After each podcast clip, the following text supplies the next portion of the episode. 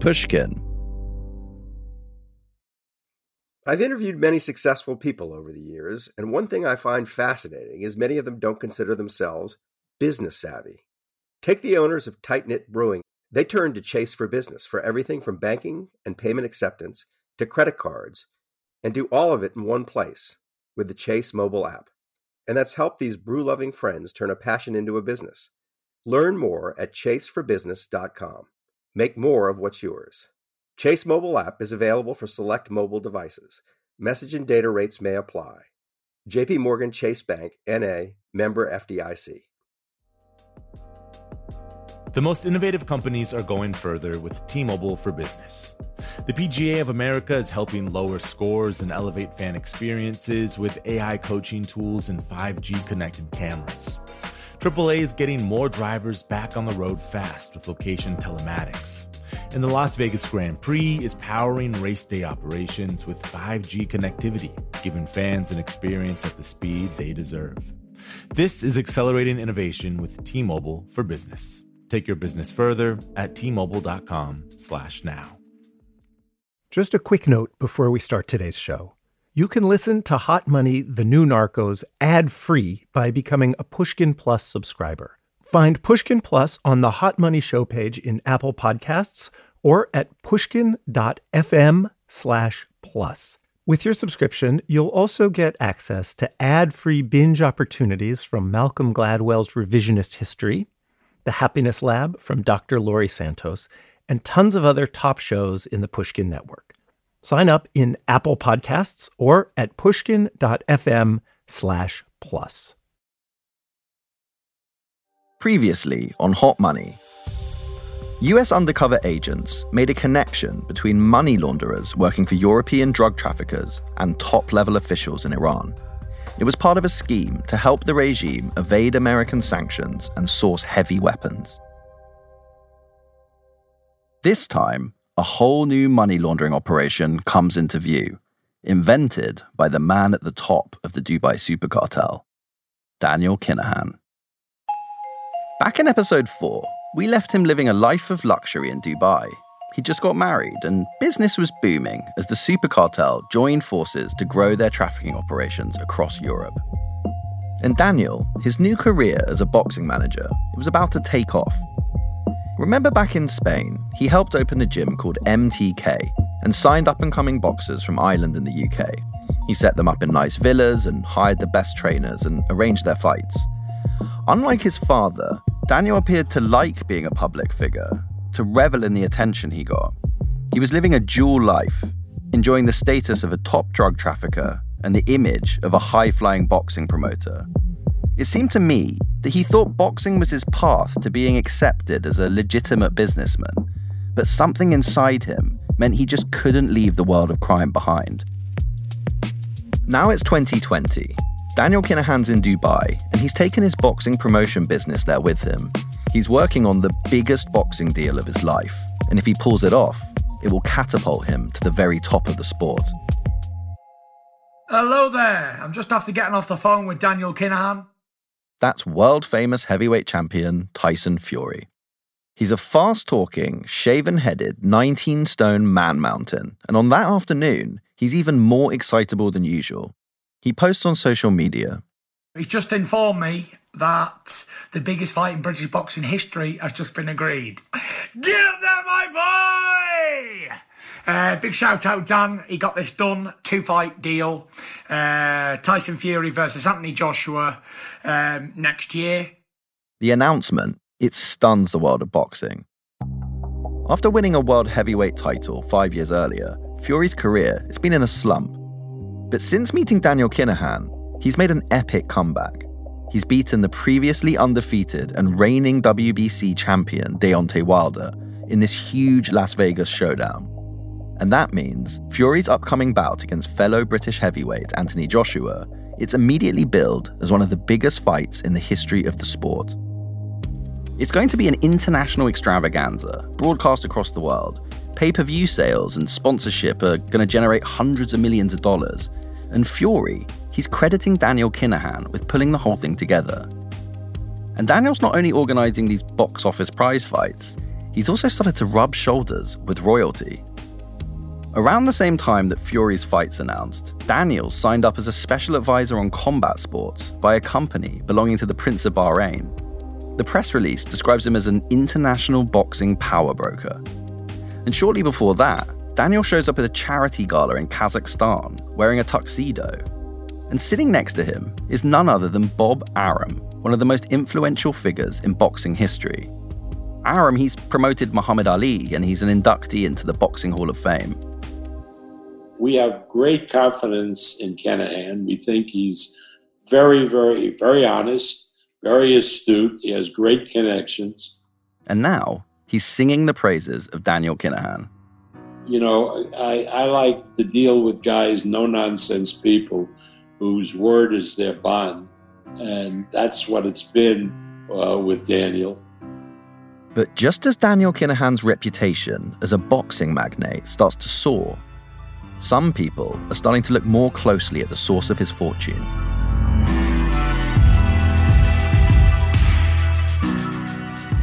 I'm Miles Johnson, and from the Financial Times and Pushkin Industries, this is Hot Money Season 2 The New Narcos.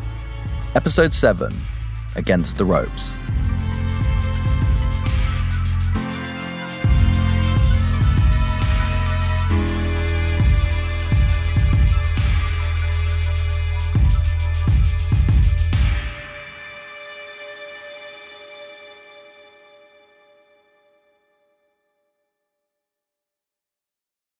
The thing that first pulled me into this story was when a source told me if you really want to understand the exploding European cocaine trade, you need to take a close look at a murder in a small Dutch town.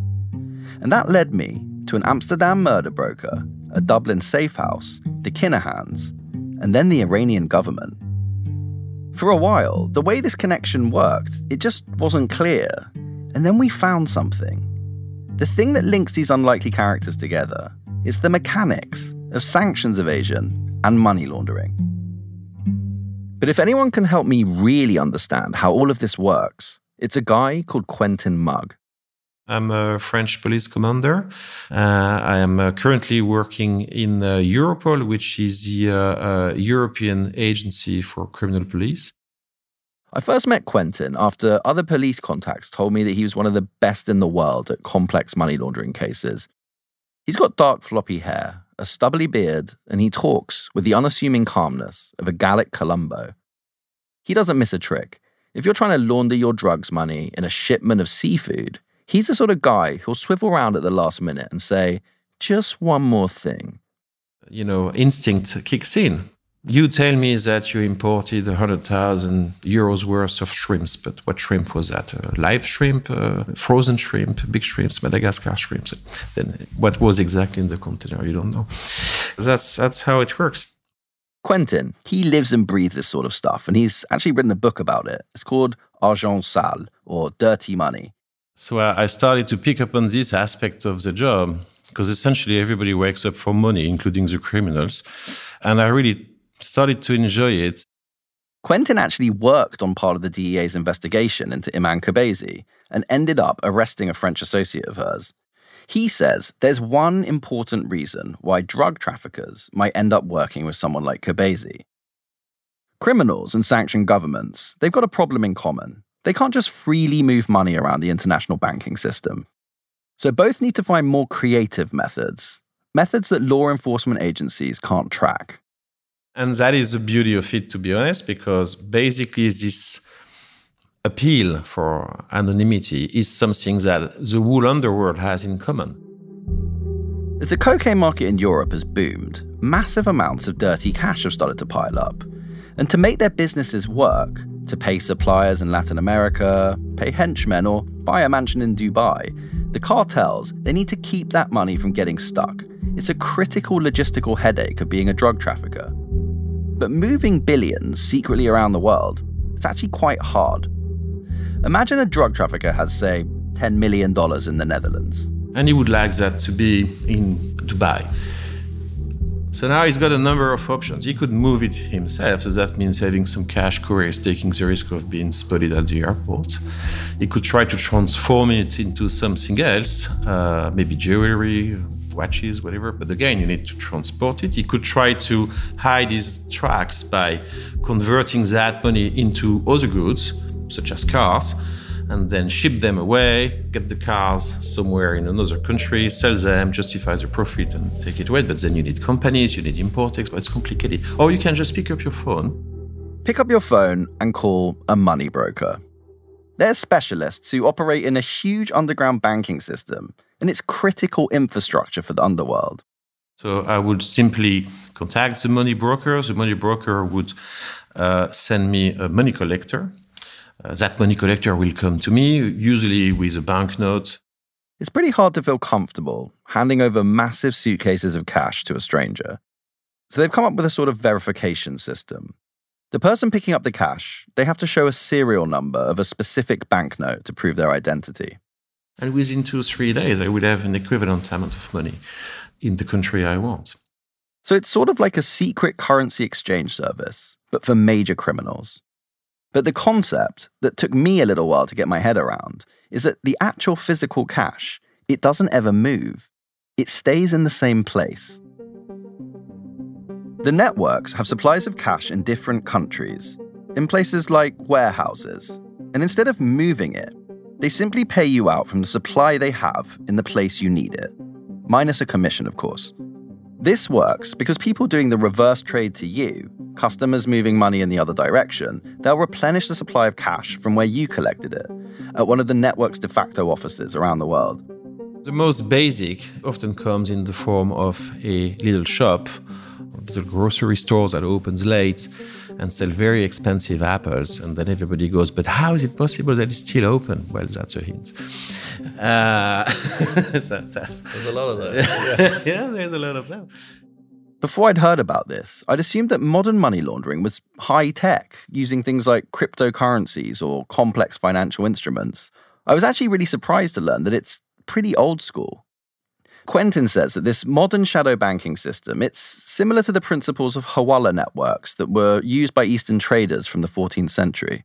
So the Hawala system is basically a very ancient system that consists in, uh, it's based on trust, and, and it's based on a network of Hawaladars, people running this kind of informal network. It was used long time ago, even in the Middle Age, when you were traveling, you didn't want to, to, you know, wander around the roads with gold on you. So what you would do, you would make a deposit in, in, in a merchant who has an agreement with uh, uh, his suppliers, let's say, I don't know, in the Middle East. And then when you would arrive there, you would show the note and, and somebody would give you an equivalent amount of money uh, based on trust. I, am also just interested in um, the capacity of these systems because we're talking hundreds of millions, if not billions, potentially of um, money. Is the liquidity that deep that you can um, move that much money through this stuff? Well, it's, it's going to be a short answer. Yes. Wow. it is deep. So there are billions of dollars circulating through these black market brokers. And it's not just drug barons who are using them. There are tax evaders, human traffickers, warlords, terrorist groups, and people moving money for sanctioned governments. There's this strange thing in Europe, and it's that the number of physical banknotes in circulation over the last decade, it's actually gone up, but the number of people paying for stuff with cash, it's gone down. And central banks, they can have a pretty hard time knowing where all of that physical cash has gone. In the UK alone, the Bank of England, it believes that there's about 50 billion pounds in cash in circulation, but it just can't be accounted for. No one knows where it is. And meanwhile, Quentin's seeing signs that the number of money brokers is going up. I've seen the commission drop. It's not a good sign because they're asking for less and less money. That means that there are more and more competitors and there is more and more money out there. Like Quentin said at the start, everybody in the world of crime, they wake up for money. And over in the United States, one lawyer starting to dig deeper into the Kinahan money machine in the Middle East.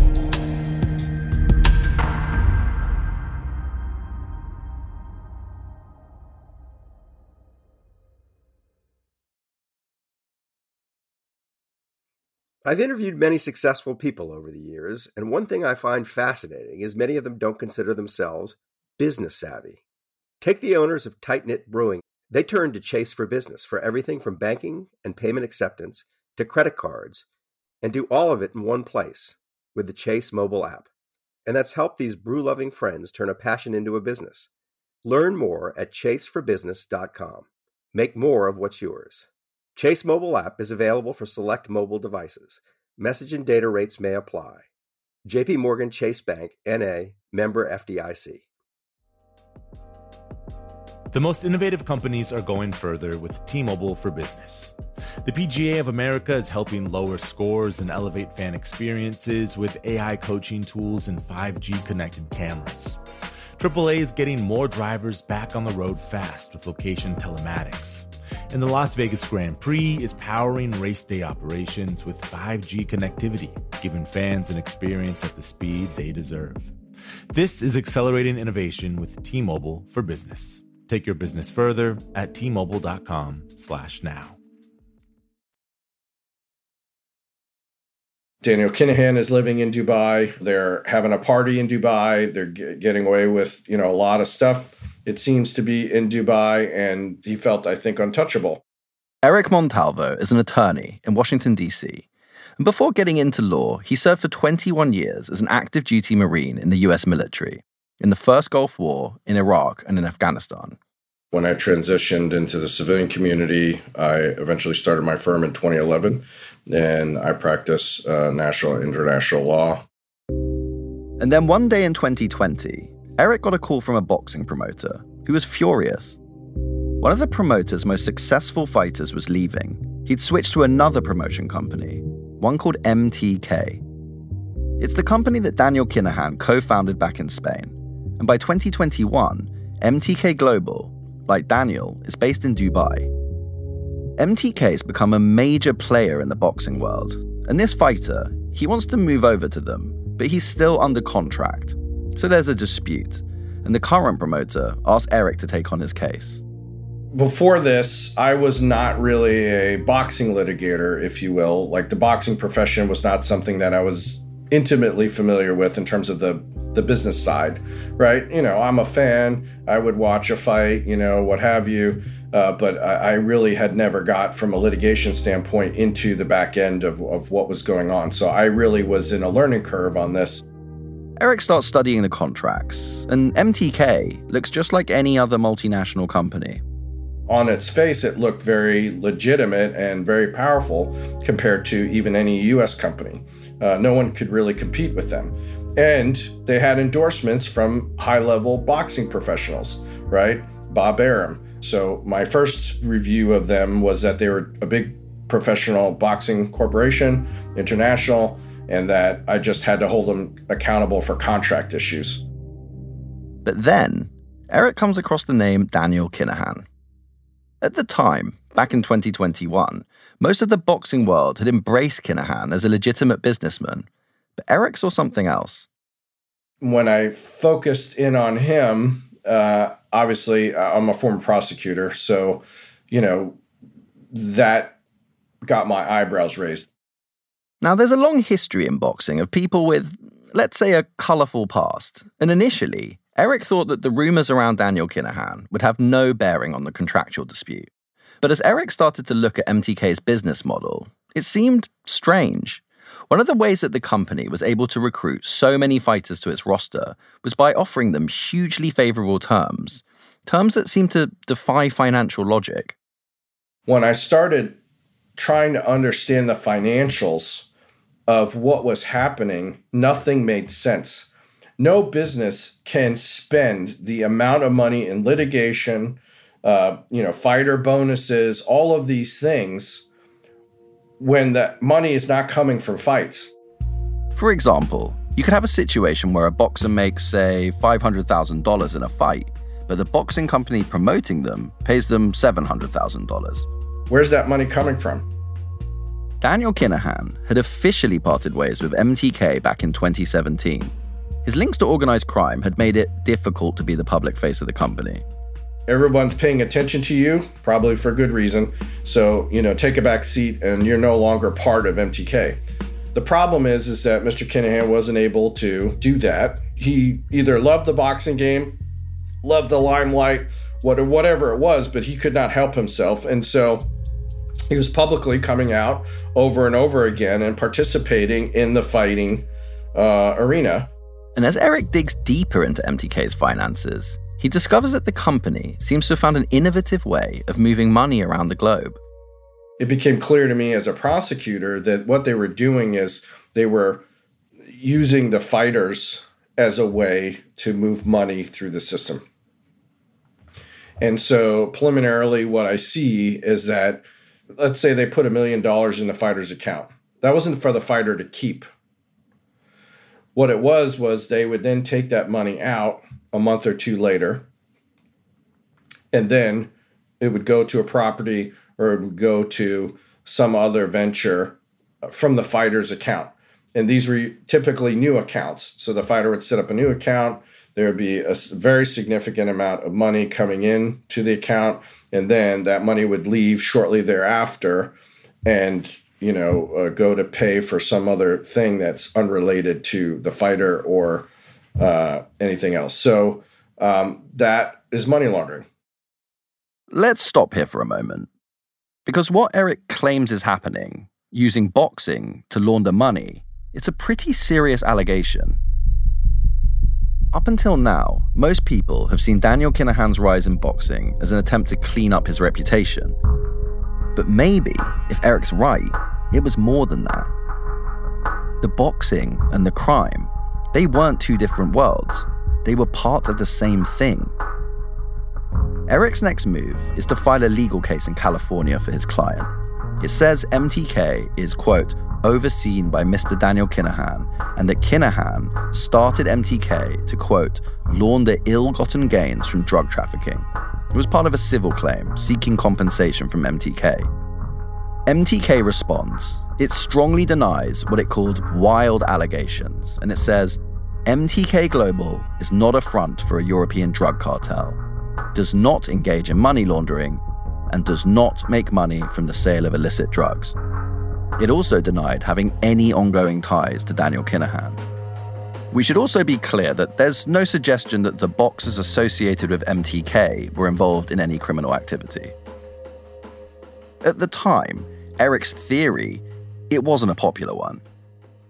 Most of the people that were around me that knew what I was doing thought I was a little bit of a crackpot right? Like, you know, what are you talking about? Like, first of all, MTK's legitimate, you know, organization. I mean, people were saying this. Bob Arum was saying it. The California Commission was saying it. Everybody was like, you know, this Montalvo guy is crazy and all of this stuff. You're going up in this instance against people who at the time are seen as extremely dangerous.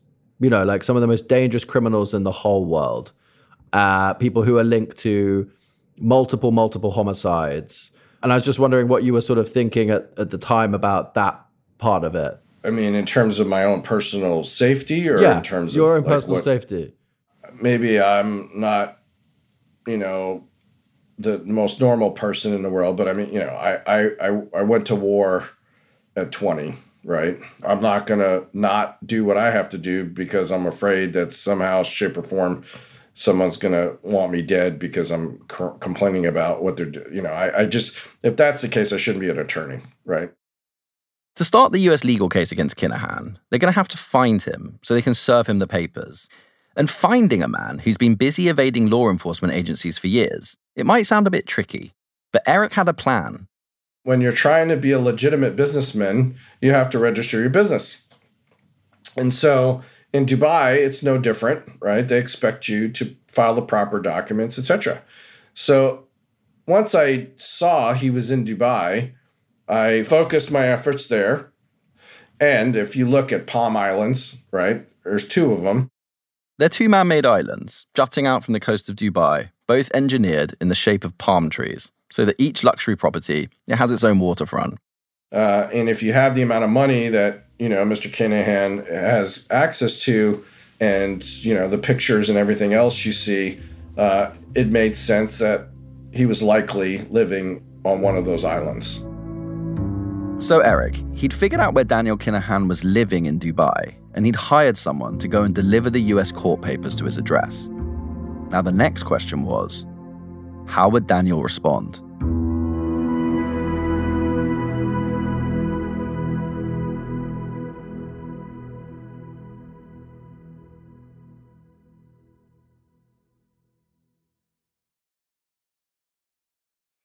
I've interviewed many successful people over the years, and one thing I find fascinating is many of them don't consider themselves business savvy.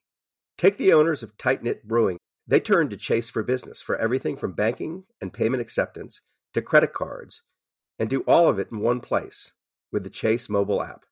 And that's helped these brew loving friends turn a passion into a business. Learn more at chaseforbusiness.com. Make more of what's yours. Chase mobile app is available for select mobile devices. Message and data rates may apply. JP Morgan Chase Bank NA member FDIC. The most innovative companies are going further with T-Mobile for Business. The PGA of America is helping lower scores and elevate fan experiences with AI coaching tools and 5G connected cameras. AAA is getting more drivers back on the road fast with location telematics.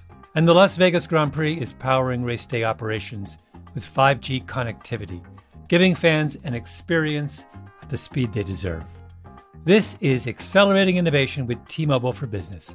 Take your business further at t-mobile.com/now.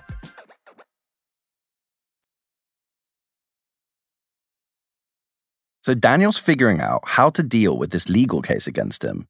And at the same time, there are now signs that Dubai, once a paradise for European criminals, has begun to crack down. The first members of the super cartel are starting to fall. Ridouan Taghi, one of the guests at Daniel Kinahan's wedding and a notorious Dutch cocaine boss, he's arrested in Dubai and charged with multiple murders, and the emirate agrees to send him back to the Netherlands to face trial. Another wedding guest, the Chilean trafficker known as El Rico, he's arrested in Latin America and extradited to the Netherlands too. Daniel Kinahan's still safe in Dubai, but the pressure back in Ireland is starting to build. There's outrage in the Irish Parliament the day after Tyson Fury posts about Kinahan arranging the Joshua fight. Leo Varadkar, Ireland's Taoiseach, the Prime Minister, he says he's taken aback by Kinahan's involvement, citing his checkered past he asked Ireland's foreign ministry to talk to the UAE government about it urgently. Days later, the Prince of Bahrain dumps Kinahan as an advisor, and Bob Arum announces that he's going to handle Tyson Fury's negotiations from now on, not Daniel Kinahan. Daniel's now on the back foot, and he makes a kind of surprising decision. He launches a public relations campaign to save his reputation as a legitimate businessman. A bizarre film appears on the internet called The Regency Discover the Truth. And this isn't some cobbled together home video, it's a professional project. It's a dramatic reenactment of the assassination attempt against Daniel in 2016 in Dublin. It features a handsome actor playing him, who's portrayed as the victim in the whole thing. When Daniel Kinahan arrived at the weigh-in for Clash of the Clans, the first thing that he noticed was that there were no Garda to police the event. This was unnerving, because Daniel was used to having his every move shadowed by police. Not only that, it's unlikely the film convinced anyone, but it showed that Daniel Kinahan was starting to get nervous. Back in Dublin, John O'Driscoll, the man in charge of Ireland's response to the Kinahan's wave of violence, he's been watching Daniel's rise in boxing with frustration. The sport of boxing, which is very important, uh, and I knew it to be so, having policed in inner city communities for many years. Many kids were diverted from crime through an involvement in the sport of boxing. And here we saw the Kinahan organisation potentially destroying that sport. They were corrupting the sport, and that was operating at a global level. John's been trying to come up with a plan, a plan to take the Kinahans down. But even if they build a bulletproof case, there's another problem. The Kinahans are in Dubai, and Dubai has no formal extradition agreement with Ireland. John, he realizes something. That no one entity, no one law enforcement entity could ever achieve any realistic success on its own in tackling one of these criminal enterprises. So John starts flying around the world meeting with other law enforcement agencies, sharing information, discussing strategies. He knows that back in 2010, police across Europe tried to stop the Kinahans with Operation Shovel, but the case had fallen apart. And John, he's determined that will never happen again. He needs a silver bullet. Then, one morning, he's talking to a US official when they mention something that John just hadn't thought about before. Something the US government has used to go after people in countries like Russia, Iran, and North Korea. Countries in which Western governments can't just go in and arrest people. Places like Dubai. What if, the official asked John, they put the Kinahans under economic sanctions? The Irish police, they may not be able to get close to the Kinahans in Dubai, but if the US Treasury put them under sanctions, that would cut them off from their money, the motive for being in crime in the first place. From that day, it was part of our objective that we would acquire sufficient information to provide to the US Department of Treasury to encourage it to take on uh, the Kinahans as a target uh, for them to be placed on their list of priorities. It was just an idea, but it was a radical one. A new tool to target individuals connected to European organized crime.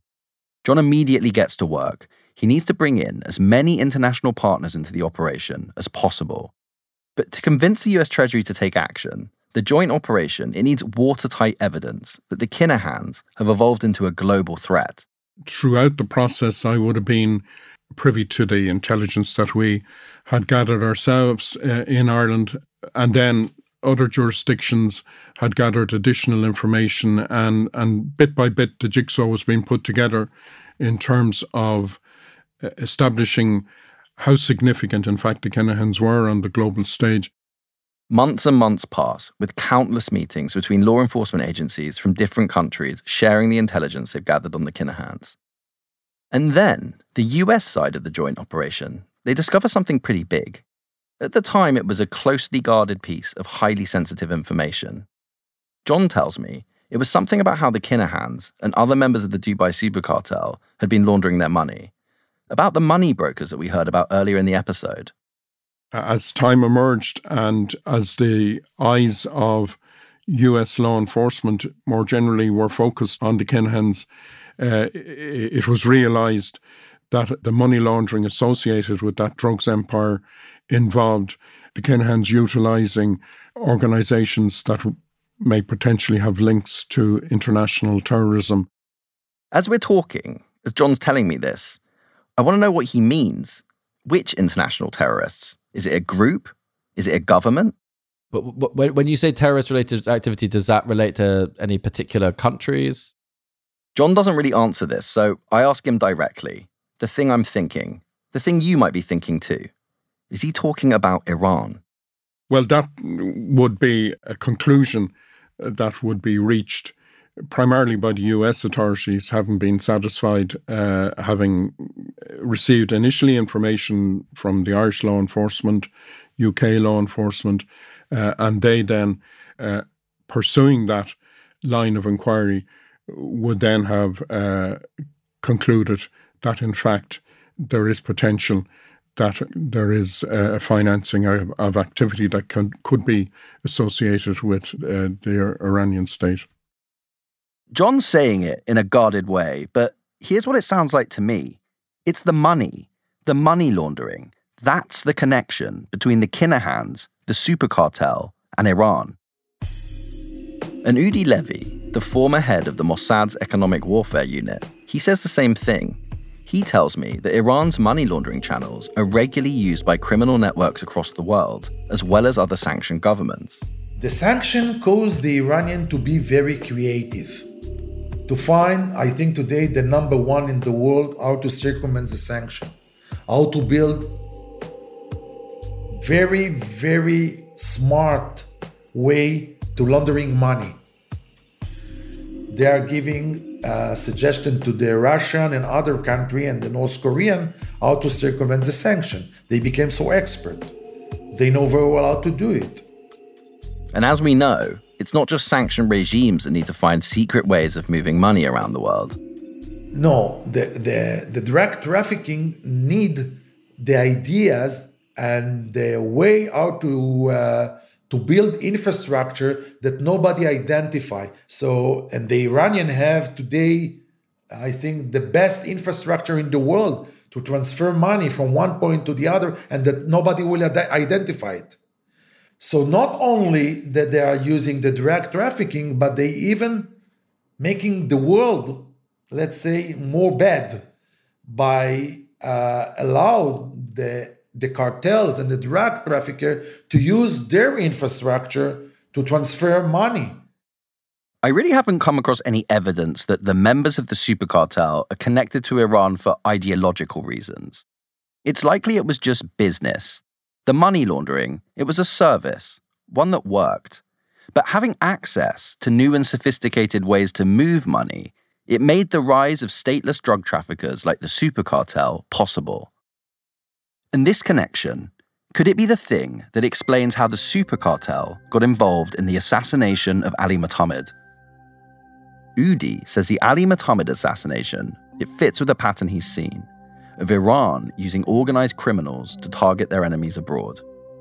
I think Iran is not alone. I think today is a new trend by uh, some, uh, let's say, intelligence forces that it's easier, sometimes cheaper to use drug dealers and criminals to make assassination because if they caught you cannot blame iran you can blame drug trafficking it's something that related to drug trafficking they are preferred to go to criminal and to drug dealers to pay them money to give them guidance and to send them to the mission but i still have a big question is it possible to find out who in Iran worked with the super cartel to assassinate Ali Mohammed, to solve this murder? Yes, but it will be a little bit difficult because they are not stupid. In most of the cases, they are putting a buffer between themselves and uh, and the last end. Let's say something like that.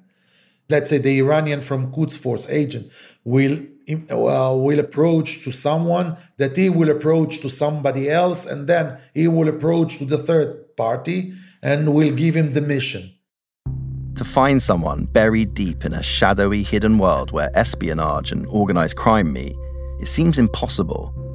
And then i came across a case. A top iranian spy arrested in europe found with a red notebook full of secrets. And perhaps inside that notebook we can find the answer. That's next time on our season finale of Hot Money.